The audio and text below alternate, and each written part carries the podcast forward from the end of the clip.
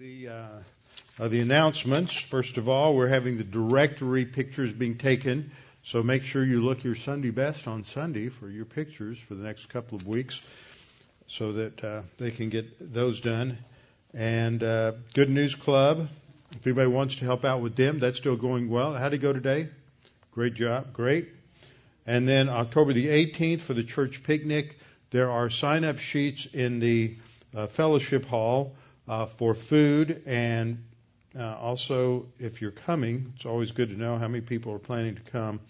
Mike Makovsky on October 19th, and then in November we're going to move communion up one week and have communion on Sunday, November the 2nd, because I will be leaving with a, with our group for Israel on the actually on the on the third. So that way we will be um, Uh, be covered for that. Trust in the Lord with all your heart and lean not on your own understanding. In all your ways acknowledge Him and He will direct your paths. They that wait upon the Lord shall renew their strength. They shall mount up with wings as eagles. They shall run and not grow weary. They shall walk and not faint. Fear thou not, for I am with thee. Be not dismayed, for I am thy God. I will strengthen thee, yea, I will help thee. Yea, I will uphold thee with the right hand of my righteousness. Be anxious for nothing, but in everything by prayer and supplication with thanksgiving, let your requests be made known unto God, and the peace of God, which surpasses all comprehension, shall defend your hearts and minds in Christ Jesus. Thou wilt keep him in perfect peace, whose mind is stayed on thee, because he trusteth in thee. For the grass withers, and the flower fades, but the word of our God shall stand forever. Before we get started, we'll have a few moments of silent prayer so you can make sure that you're in fellowship. Fellowship is not a static thing. Fellowship is an active concept of enjoying a relationship. We often use terms like in fellowship that are not inaccurate, but they are not the most accurate because it's not, it conveys sort of a static thing. It's not static. You don't have a static relationship with people. It's a dynamic thing. And that's what fellowship is with God. It's rapport.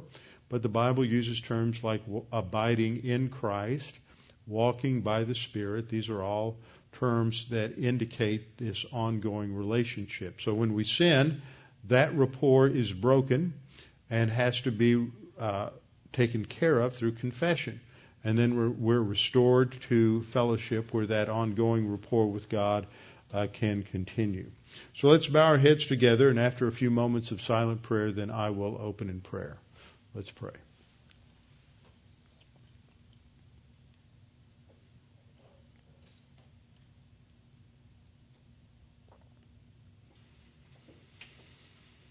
Uh, Father, we're thankful we can come together this evening in prayer. That during prayer meeting we were able to surface many different uh, situations and issues that face us as a church, face individuals in the congregation, and also face our nation.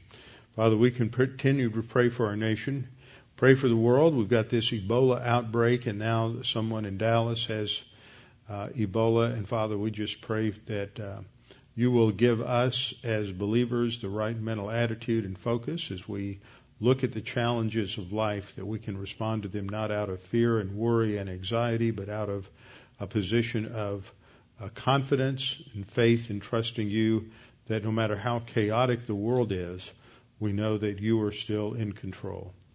Father, we pray for the missionaries his church supports. Pray for Brett Nasworth and his team that's in Africa right now. We pray for um, Dan Hill, who will be leaving to go to Zambia or uh, in the next few days. Pray for him.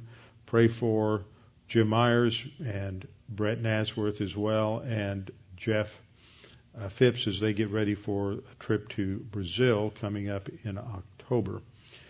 Father, we continue to pray for us that we might be faithful in your word and faithful in our understanding of it. And we pray this in Christ's name. Amen. In our study of God's plan for the ages, we come into what is usually the most uh, uh, interesting dispensation for a lot of people because we like to know what go- what is going to happen in the future. And so we started studying about the tribulation, otherwise known as the time of Jacob's Jacob's uh, wrath, or as we see from this chart, Daniel's 70th week. This chart, as we've studied in the last few weeks in Daniel's remarkable prophecy, uh, outlines the amount of time from a from a decree in, in the ancient world to the end of God's plan for Israel before the kingdom is established. And that's broken down as the chart shows between an initial period of 69 periods of seven or 483, actually 483 years from 444 BC to 33 AD when Christ was crucified. Then the prophecy says Messiah is cut off. Then there's this intervening gap between the cutting off of Messiah and the coming prince. The rapture, uh, I mean, the whole church age is in that parenthesis. The rapture of the church ends the church age. There's a, some sort of gap or transition between the end of the church age and the signing of a peace treaty, a covenant between Israel and the uh, prince who is to come. That kicks off the Daniel's 70th week. It's divided into two periods, as the chart shows, and a period of uh, a half a week or three and a half years, and the second half of a week or three and a half years. And the event that occurs in the midpoint of the tribulation is called the abomination of desolation, when, as indicated by Daniel 9, it's repeated by the Lord Jesus Christ in in uh, uh, in Matthew, uh, emphasizing that the Antichrist will come and he will desecrate the temple. So, as we're going through the, the, this period of the tribulation, which is a lot of debate over is this a dispensation or not? It's not part of the church age because the baptism of the Holy Spirit is no longer operational. That unique, these unique ministries of the baptism and the indwelling of God, the Holy Spirit, cease at the rapture. That's what makes the church distinctive in Acts chapter 2, is the coming of the Holy Spirit and the baptism by the Holy Spirit. And now, and, but, but not all dispensationalists, eh, dispensationalists will say that. There are a few that will take some different views. If you've listened to Dr. Arnold Fruchtenbaum, you'll know that he doesn't agree with about 98% of dispensationalists who will identify the restrainer in 2 Thessalonians chapter 2 as the Holy Spirit, and he believes there's still a Holy Spirit there. I think the problem with that view is that it breaks down the distinction between Israel and the church. This is uh, a return back to an emphasis on Israel. There are others besides Arnold that take that view. I'm not just picking on Arnold, but that's I, I see that as a major problem with that with that view. What I want to do starting tonight and probably for the next couple of lessons is sort of go through the personalities. We're looking at the program. Who are the key people in the tribulation period? You can't know what's going on on the field, as it were, if you don't know who the players are. So we have to look at the program and we have to look at the basic framework of action that takes place during the tribulation period. The tribulation, as I said, is divided into those two periods. It begins after the rapture of the church, and in Revelation chapter 6, we go into the six sealed judgments. I believe they take place during the first 21 months or so, plus or minus a few months.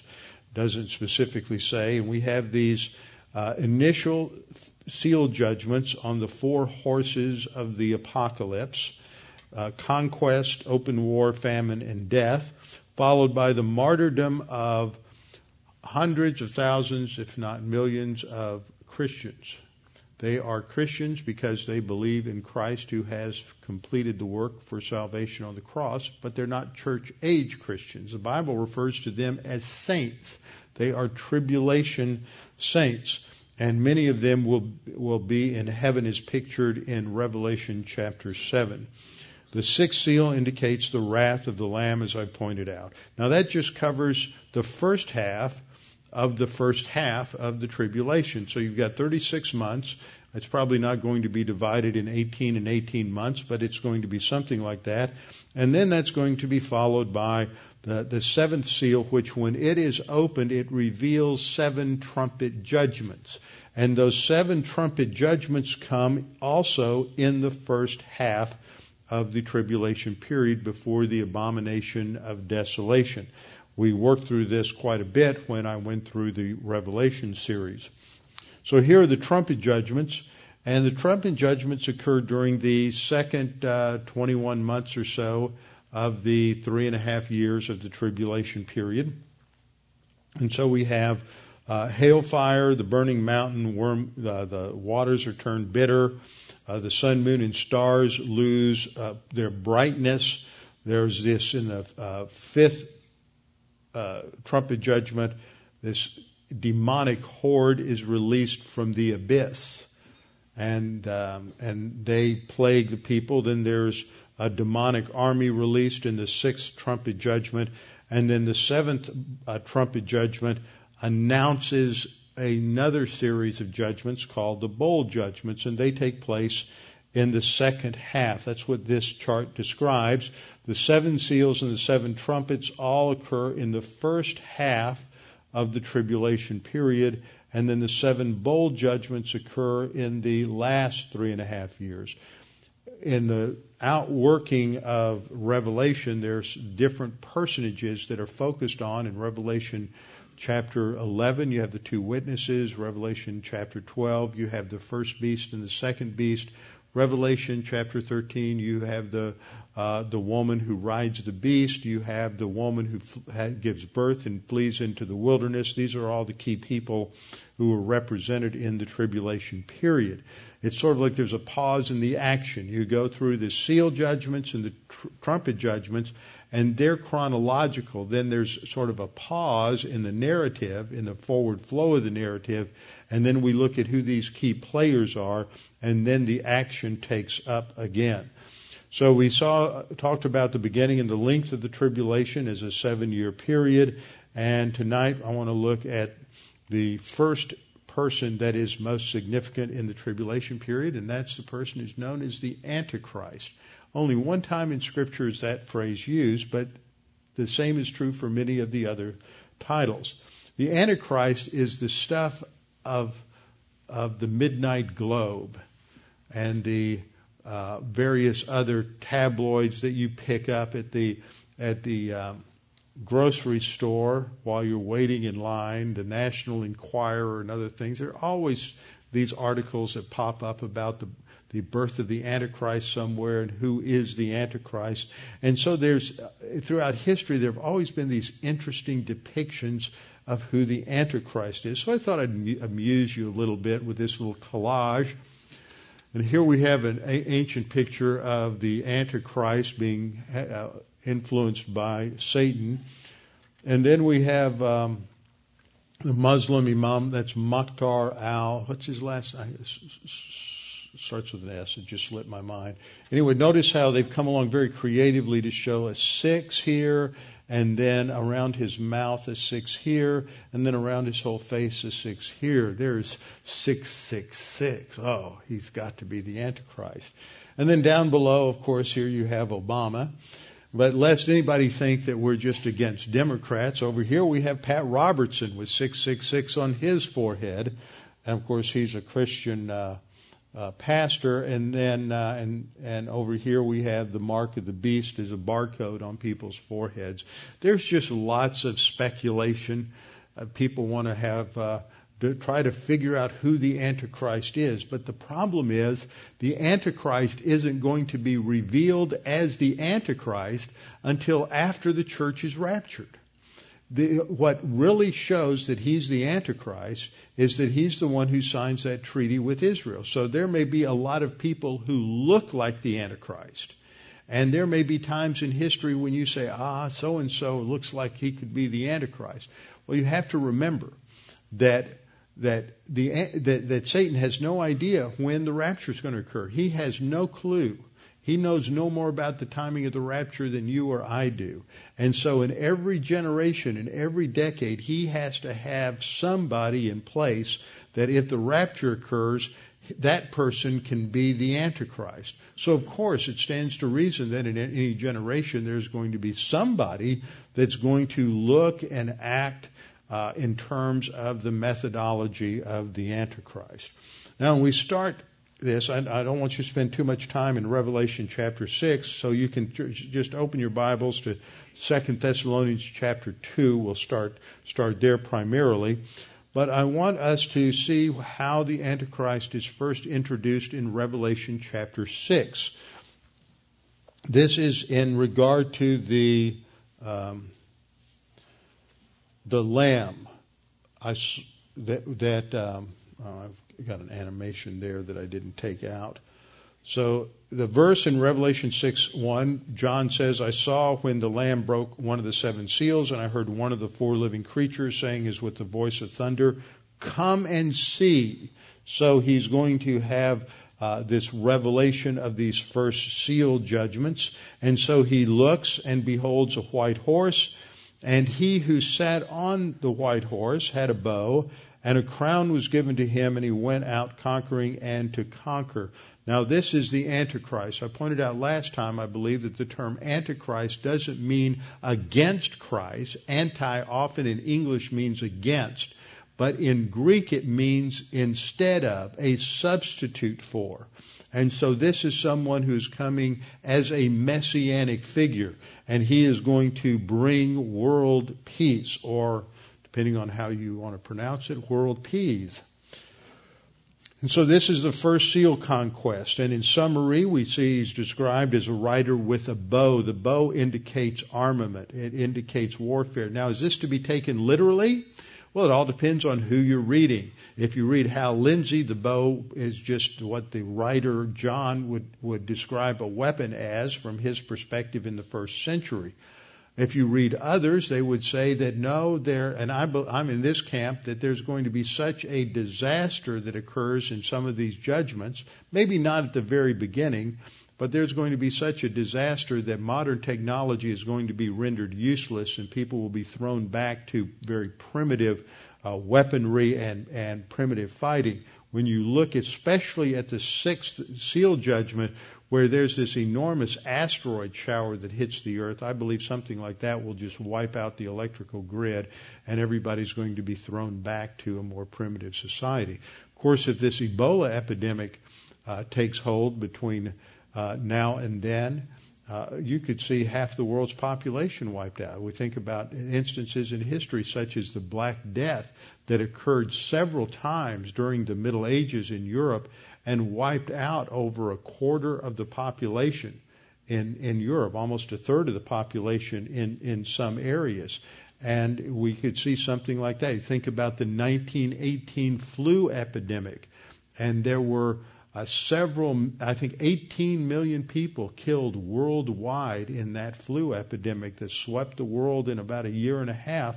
Uh, and that was less than a hundred years ago. So this is a kind of thing that can happen in history and decimate the Earth's population, technology, and the economy and everything else that goes with it. He wears a victor's wreath, which indicates that he's already won combat.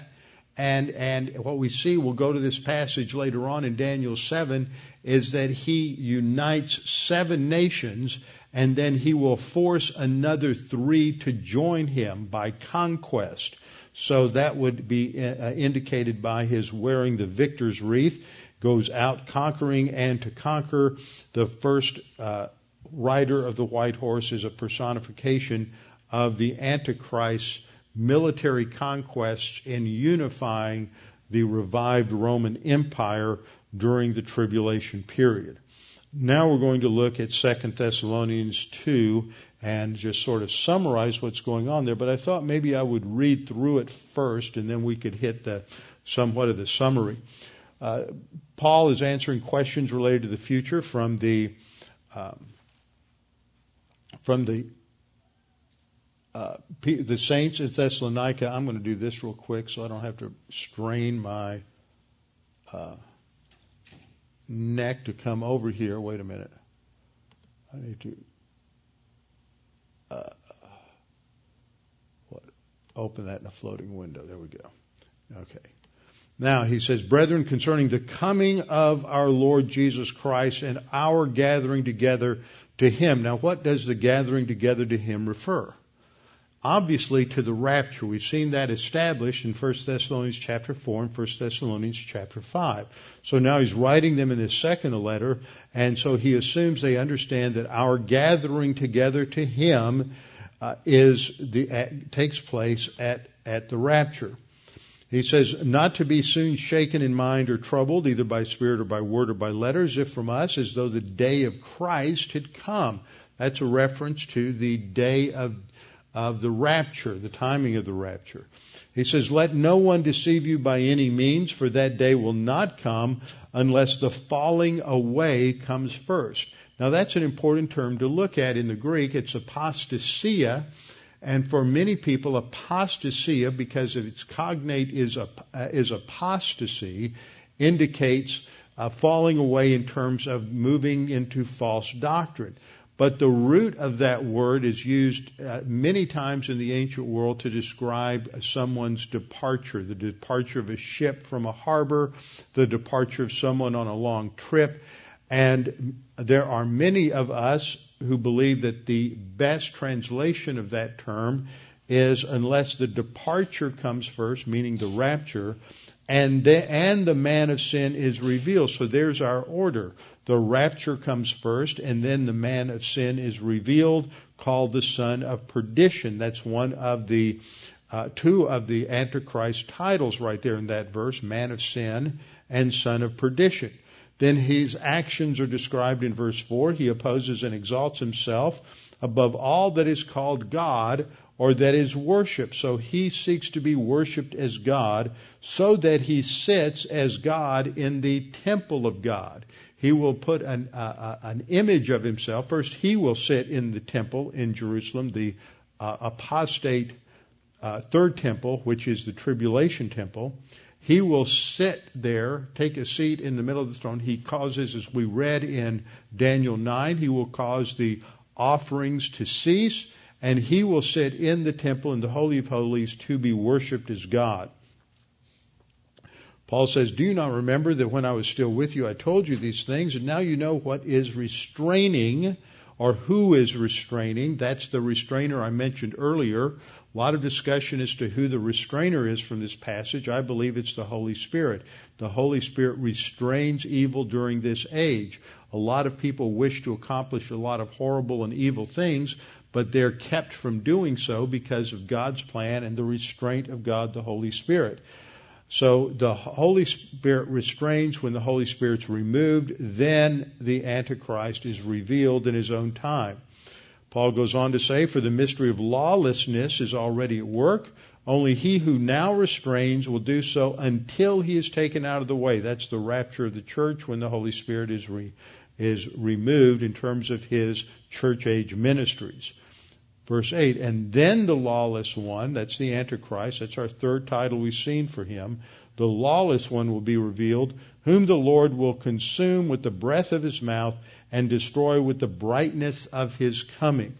So what we see here basically is back in verse 3, his exaltation of himself in the temple of God takes place in the middle of the tribulation, and then uh, there's a reference back to his his uh, the, the rapture when he who now restrains is taken out of the way, and the revelation of the lawless one in verse 8.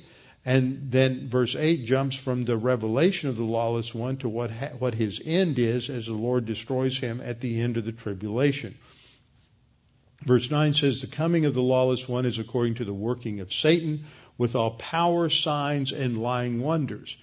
And so he's going to perform miracles. People will be healed. Things will take place that are miraculous because he's empowered by Satan. That doesn't validate him or his message.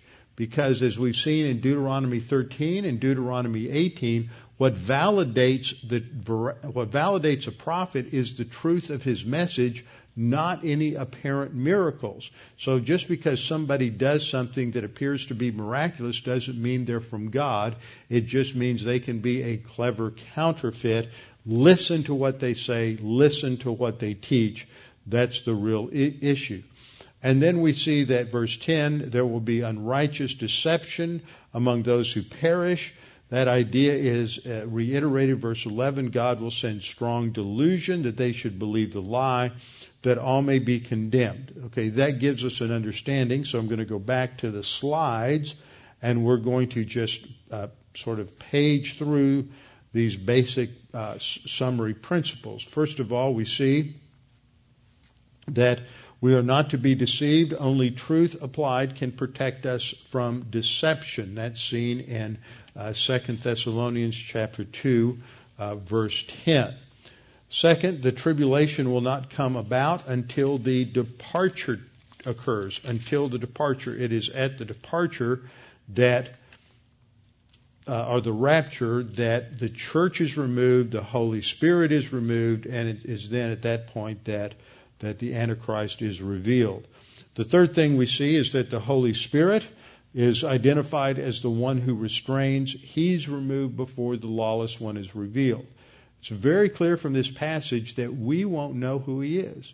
You may think you know, but a lot of people thought they knew. Some people thought it was Ronald Wilson Reagan because each name in his in his name, first, middle, and last name, had six letters in it, six six six. Some people thought it was Mikhail Gorbachev because he had that funky little birthmark on his forehead, the mark of the beast. Uh, there are a lot of different speculations. People thought it was Bismarck. People thought it was Napoleon. People thought it was Hitler A lot of ideas, but none of them were actually the Antichrist. So, point number four, misnumbered on the slide, the man of sin is revealed after the rapture, not before. We won't have a clue, so quit speculating. Fifth, the son of perdition opposes and exalts himself over God and replaces God. So he is going to be worshiped as God. That's the idea in Antichrist. He is a replacement, a substitute Messiah, substitute deity. He's called the lawless one, which means he rejects the law of God. And there on the seventh point, I'm making the point again, Antichrist means a substitute or pseudo Messiah. Now, as I pointed out, the age in the tribulation is characterized by deception, which is emphasized several times in uh, Revelation, I mean in Second Thessalonians chapter 2, that there will be deception even so much that if, possible, the, as Jesus says in Matthew 24, the elect will be deceived. Second Thessalonians 2:11 says, "And for this reason God will send them strong delusion that they should believe the lie, that they all may be condemned who did not believe the truth but had pleasure in unrighteousness. So, can anybody pick out the, the fake sheep? There we have our wolf in sheep's clothing. Samuel Andrews, in a book I have started many times and never quite finished, written in 1898 called Christianity and Anti-Christianity, the Final Conflict. He covers the whole of history. It's not just the final conflict. This thing, a hundred years ago, they wrote a lot more, and they wrote in a lot more detail than people can handle today. He writes, the choice of the Antichrist is not to be the choice of the rulers only, or of the popular leaders the multitude being unwilling. In other words, it's not that something's going to be hap- cho- he's going to be chosen unwillingly. He's going to be the choice of the masses. He goes on to say it's not the choice of the multitude being unwilling, silent and passive. It is the act of the peoples, the direct or indirect expression of popular will. We get the leaders we deserve. That's an uncomfortable truth today. Uh, it's the voluntary declaration of Christendom. They will have a pseudo Christianity, but Christendom is a term just for those nations who affirm to be Christian. What he, he puts it this way they will say something like, We will not have this man rule over us, not this man, but Barabbas. That's who we want. That's what the Jews said when they were given the choice between Barabbas. Who are you going to crucify today, Barabbas or Jesus? And they said, well, we don't want Jesus. We don't want that man to rule over us. We will take Barabbas. That's who we want. We, the world will choose another Barabbas. He goes on to say, we may know here that a democracy looking upon its leader as its representative willingly gives him a power even greater than the largest measure of its political prerogatives. Take a look. A hundred years ago, he's saying that when we elect a president, we give over, we abdicate power, and we let him get away with much more than he should. The sovereign multitude, the people which sees in their leader not so much the ruler who commands them as the one who is the exponent and executor of, executor of their will. That people, yield, that people yields to their rulers such a full and unreserved obedience as no despot could ever attain. Democracy headed up, one who can sway its forces, has such elements of aggression and strength as no form of government hitherto existed has ever had. So, what he's making a point here is don't just think that because we live in a democratic country or a democratic republic or a democratic monarchy in England that somehow that's a protection. If people are hostile to Christianity, they will give all of their authority to the Antichrist.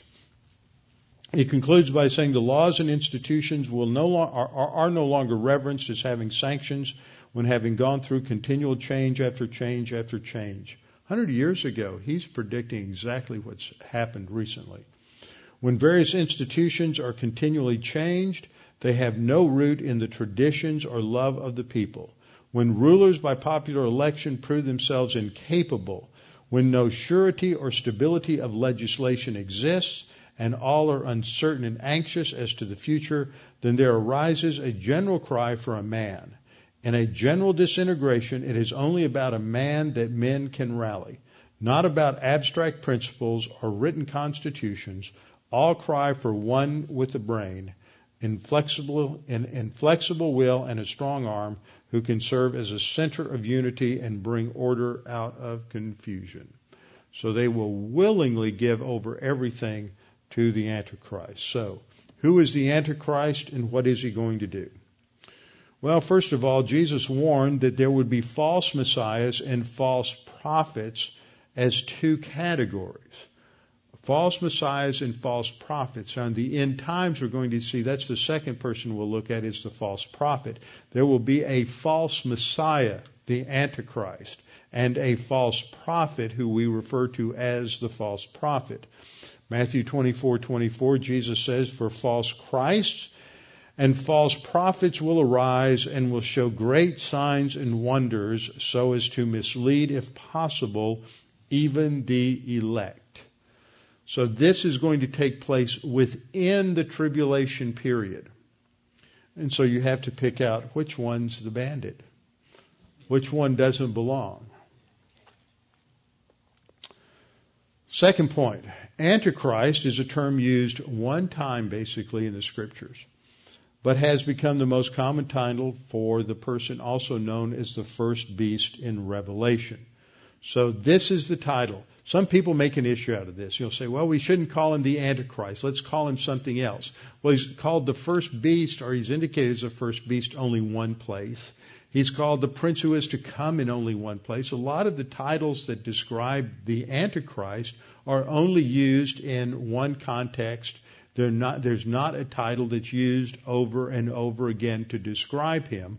But all of these different titles that are given to him give, tell us something about his character and define him for us. The passage where the term is used is in 1 John 2:18 and 1 John 2:22. Children, it is the last hour. Now, which last hour is that? The last hour for the church. How long does the last hour of the church last? The church age. John's writing almost 2,000 years ago. And he's saying because Jesus can come at any moment, we're in the last hour. We have to live as if the, the clock is ticking and it's three minutes to midnight and we're almost there. So it's the last hour. There's also a last hour or last days for Israel. We have to make that distinction when we study Scripture. It's the last hour, and just as you've heard, the Antichrist is coming. Even now, many Antichrists have arisen. And this indicates that throughout history there will be numerous Antichrists with the lowercase a who are types of the future Antichrist. They will imitate him in different ways. I think we have had several presidents in recent decades who have uh, shown that they will act much like the Antichrist did. They will want to they want to remake absolutes. They they want to say they said one thing one day, but they meant the opposite, and you can't trust what they say. They uh, they treat the Constitution as if it doesn't exist. That's not unique to to either anybody in the last 20 years either. There were presidents going back a hundred years ago who, when, when the Constitution was inconvenient, they sought to ignore it. So the term Antichrist here indicates that there are many Antichrists down through the church age, and that shows us that it's the last hour, that we're living in an age that will culminate in the rapture and then the tribulation. He says in verse 22, who is, who is the liar but the one who denies that Jesus is the, is the Messiah? We ought to translate that a little more clearly. Who's the liar but the one who denies that Yeshua is the Mashiach? That's the issue. The Antichrist will say Jesus isn't the Mashiach. Uh, he's going to claim to be the Mashiach. He's going to claim that Jesus is, is, was a false Messiah, that he was a false Messiah. And so he will deny the Father and the Son. At the core of his administration is a religious foundation. And trust me, at the core of every leader's philosophy of life and worldview is a, is a religious position whether it is somebody like Ronald Reagan or somebody like Franklin Delano Roosevelt. There were religious convictions driving him. You cannot have an ethical position on life without it being driven ultimately by a religious position. And this idea that you can divorce what we do from what we believe is, is, is something that is, that feeds the ignorant masses but the rest of us should not be taken in by it. You cannot separate religious belief systems from what you do. What everybody choose, every piece of legislation reflects a view of what is right and what is wrong, and every system that that holds to absolutes of right or wrong, makes determinations of whether something is good or something is bad, is built upon an understanding of absolute uh, values that come from an absolute being. So just because they claim to be an atheist, don't be taken in from it. They've deified the universe, they've deified matter, they've deified public opinion, they've deified something, even if it's just their own soul. We see that there are a variety of titles that are used in Scripture for the Antichrist. He's called the little horn in Daniel 7 and 8. This is a depiction. We'll look at Daniel 7 a little later on in this. A great vision that Daniel was given, and there's this uh, goat that comes up, and uh, there are, he has a, a, a horn. This little horn depicts the Antichrist. He's also called the insolent king in Daniel 8:23 because at the core of his personality is an anti-authority uh, anti-authoritarianism directed toward God. He's called the prince who is to come, as we've seen in Daniel 9:26 and 27. In Daniel 9:27 and repeated in Matthew 24:15, he's called the one who makes desolate. Uh, uh he makes an abomination. That's where the term abomination of desolation comes from. He's called the man of lawlessness in 2 Thessalonians 2 3, as well as the son of destruction. Now, that phrase, son of destruction, means that he's characterized by destruction. He will seek to destroy any observance of the divine institutions. He will seek to destroy and subvert morality. He will seek to change the times and the seasons as if he and he alone is God. So again, he's called the lawless one in 2 Thessalonians 2 8. He's called the beast in Revelation 11:7, and there are a number of other passages there that also support that position. He, uh, Revelation 13:1, Revelation 14:9, Revelation 15:2, 16:2, and Revelation 13:1 is the beast who comes out of the sea. The sea pictures all the Gentile nations, all the Gentiles. in contrast to the beast who comes out of the land. Revelation 13:1, 14:9, 15:2, 16:2, 17:3, and 13, 19:20, and 20 verse 10. He's called the despicable person in Daniel 11:21, and he's called the strong-willed king in Daniel 11:36. Now you can look at this list of titles and you can pick out all the major passages in the in the scripture.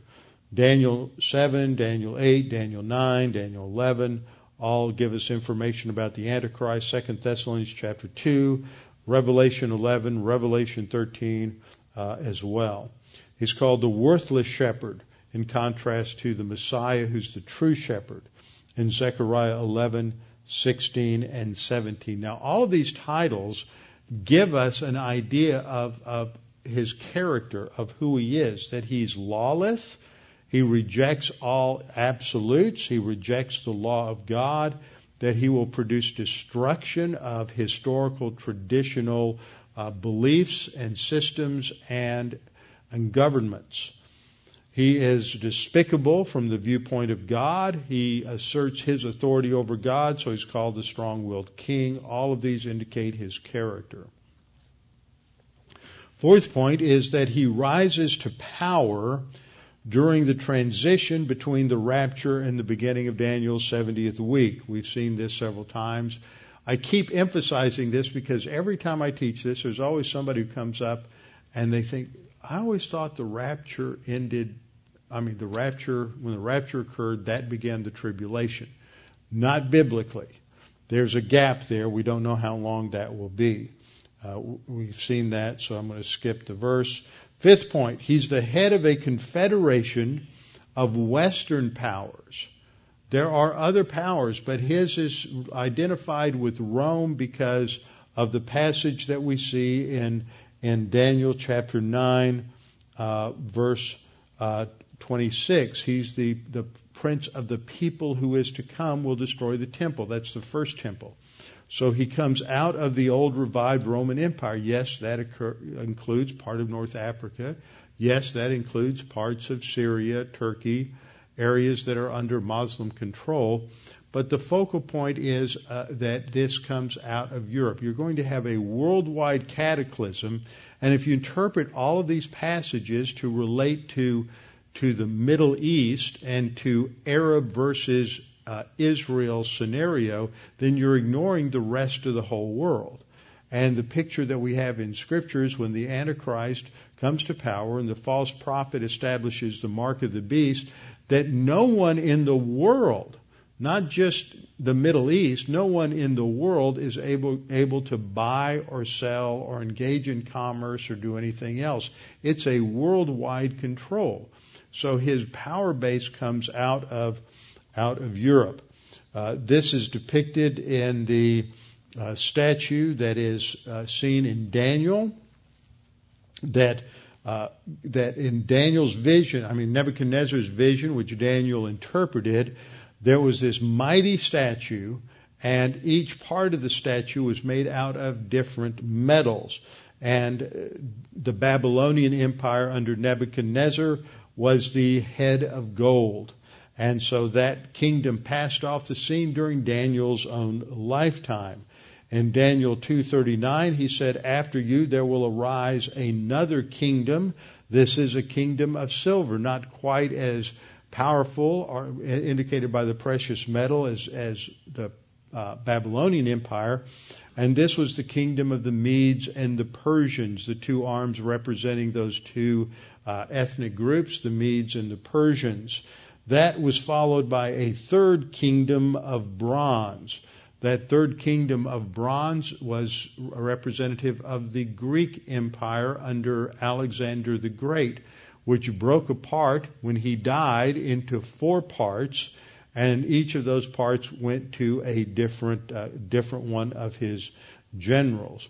And then the fourth kingdom was is said to be as strong as iron, and these were the legs of iron. But there was something different about the area of the ankles and the feet, and that's the next kingdom, which the iron shows that it grows out of the old Roman Empire and in, would include weaker elements indicated by the clay. So the feet were made up of a mixture of something strong, iron, as well as clay, which indicates that the feet, that final empire, the final world empire of the tribulation, doesn't have the strength of any of the preceding empires, and indeed it doesn't last very long. So that is the image of Daniel's uh, Daniel's vision.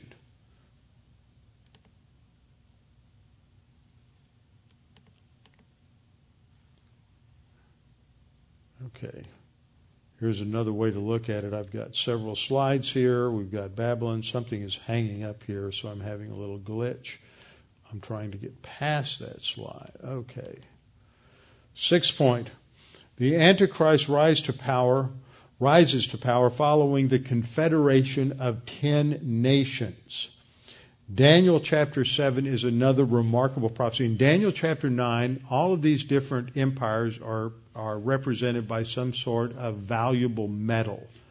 And that's looking at the kingdom of man down through the ages from man's perspective that man's, uh, man's empires are valuable. But in Daniel chapter 7, the, these empires are depicted again, but as beasts. Because from God's perspective, man's empires are bestial. They ultimately reflect the sin nature and the corruption of man, and they are uh, destructive. So when the Antichrist rises to power, he, uh, Daniel 7 indicates that he will take control over seven, but there's three that resist him, and that he will uh, take them by force, and he will force them into his uh, coalition. So, looking at this, we see that there are four great beasts that come up from the sea. Again, the sea usually indicates the Gentiles. The land indicates Israel. So these four beasts come out from the sea. And we're going to see if all of these slides work. Maybe not. I've never had a glitch with this before. Okay. The first is the lion. The lion represented uh, Babylon. The second kingdom is the bear. It's presented in Daniel's vision as a lopsided bear. The lopsided bear because the Persians dominated the Medes. It's the Medo Persian Empire. That was replaced by the next kingdom, which was Greece. Greece, though, is represented here as a four headed leopard because Alexander's kingdom was split into four parts when Alexander died. And then there is a fourth kingdom that is represented as this indescribable beast that comes up out of the sea, and this beast has ten horns. So from Daniel's vision, he's depicting this transition from the beast of the Roman Empire into the beast of the revived Roman Empire. Notice he doesn't, the, the vision doesn't talk about, just excludes the parenthetical period between the fall of the Roman Empire and the revived Roman Empire, which is basically the church age.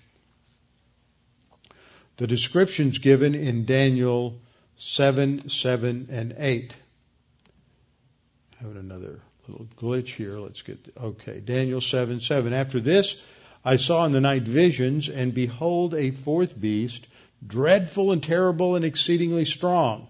It had huge iron teeth, taking us back to those iron legs of the statue in Daniel chapter 2 huge iron teeth. It was devouring, breaking in pieces, and trampling the residue with its feet. It was different from all the beasts that were before it, and it had ten horns. Now that imagery is picked up in Revelation 13. Those ten horns represents the ten kingdoms of the revived Roman Empire. Daniel says, I was considering the horns. So he's thinking, well, what do those ten horns mean? And there was another horn, a little one, that came up among them, before whom three of the first horns were plucked out by the roots. That's this, as I said earlier, the Antichrist is going to have to violently subdue three of them. That's the picture of them being plucked out by the roots. And there in this horn were eyes like the eyes of a man. He's the epitome of the kingdom of man and human viewpoint. And a mouth speaking pompous words or arrogant words.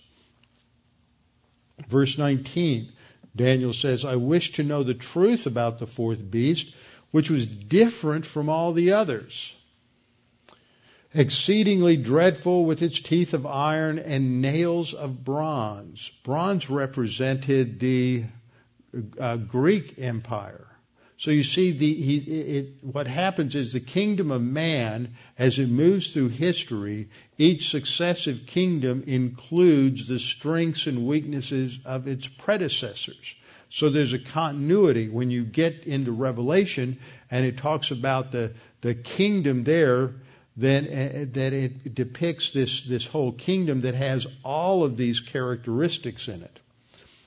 Uh, the teeth of iron nails of bronze, which devoured, broke in pieces, and trampled the res- uh, see, The ten horns were on its head, and the other horn which came up, before which three fell, namely that horn which had eyes and a mouth, which spoke pompous words, whose appearance was greater than his fellows.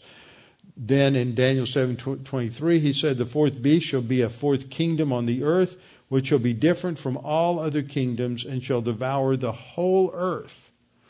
So this kingdom dominates the entire earth, not just one segment. This is another reason I have a problem with the so-called Muslim Antichrist theory that only the Muslim or Arab dominated part of the old Roman Empire is what comes into play and it's all a battle between the Muslim nations and Israel. Is that this fourth kingdom devours the whole, uh, the whole earth.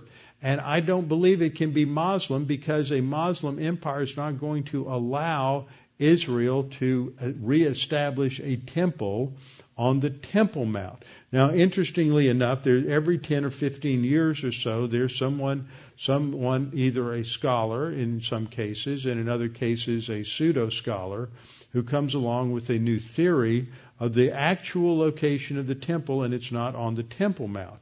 But Ezra makes it very clear that they built the second temple on the exact same site of the first temple. And we know that the present site of the temple, Temple Mount, which is surrounded by the restraining wall that Herod the Great put there as he rebuilt the foundation for the, because it was going to support this monstrous new building that he was going to put up there, is the location of the of the second temple and the location of Herod's temple.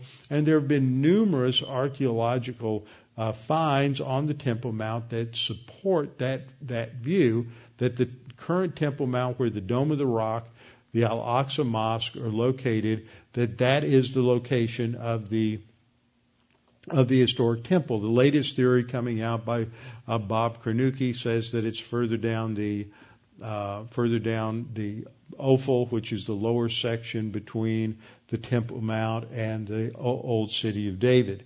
And so this is just just doesn't work. You may hear something about this, but don't be uh, led astray by it. So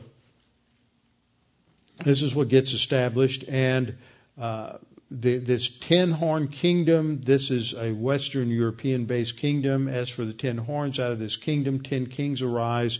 Another will rise after them. He'll be different from the previous one, subdue three kings, and he will speak out against the Most High and wear down the saints of the highest one. So he makes war against the tribulation saints and seeks to destroy them.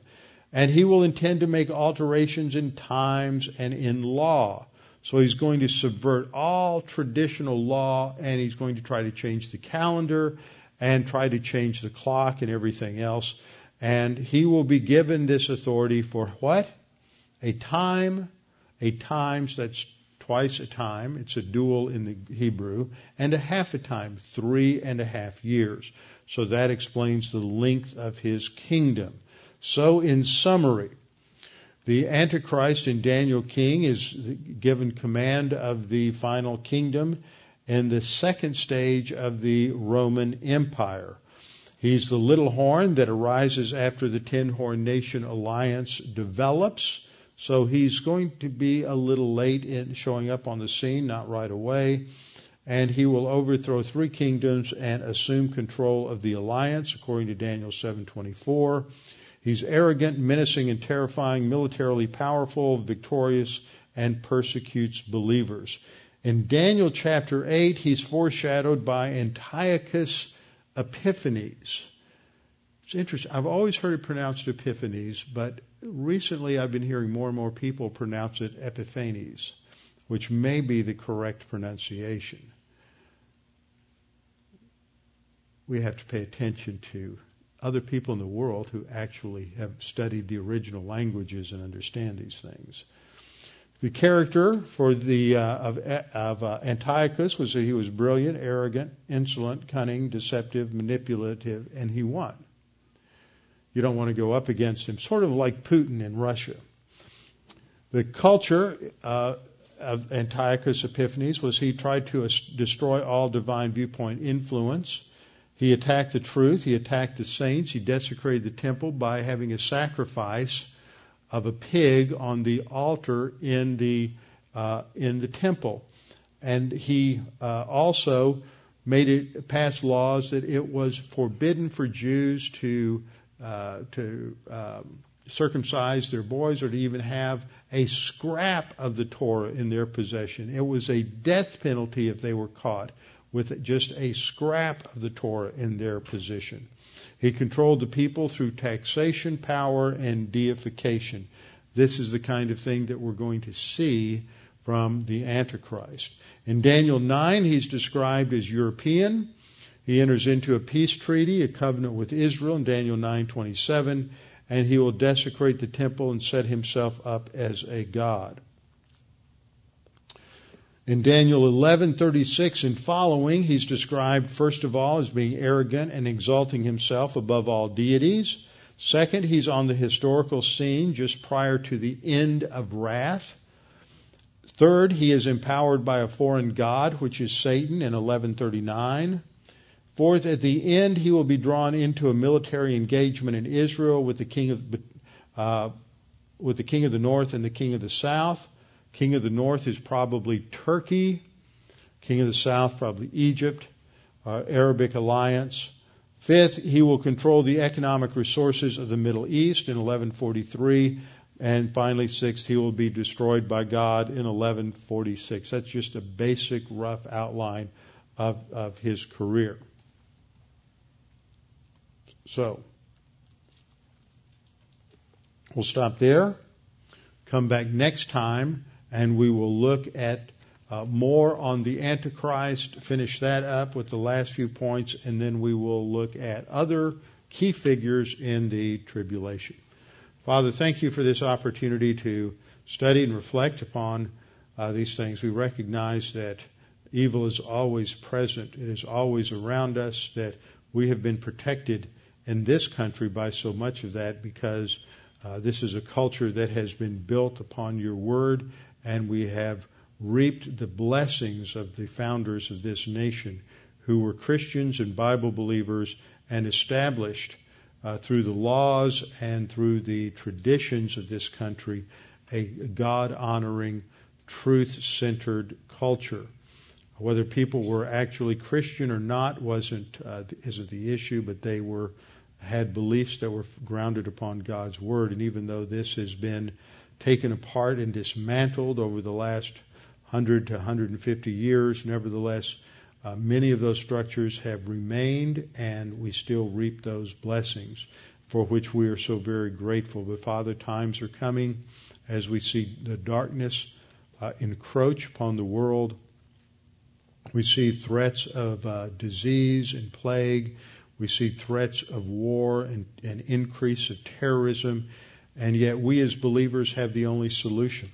A solution that enables us to live calmly and peacefully and with tranquility in the midst of chaos. For we understand your plan and your purposes, and so we can relax knowing that our mission on the earth is to be ambassadors of the truth in the midst of a wicked and perverse generation, an unstable generation, and a generation that ha- that will come to great panic and fear as the times unfold.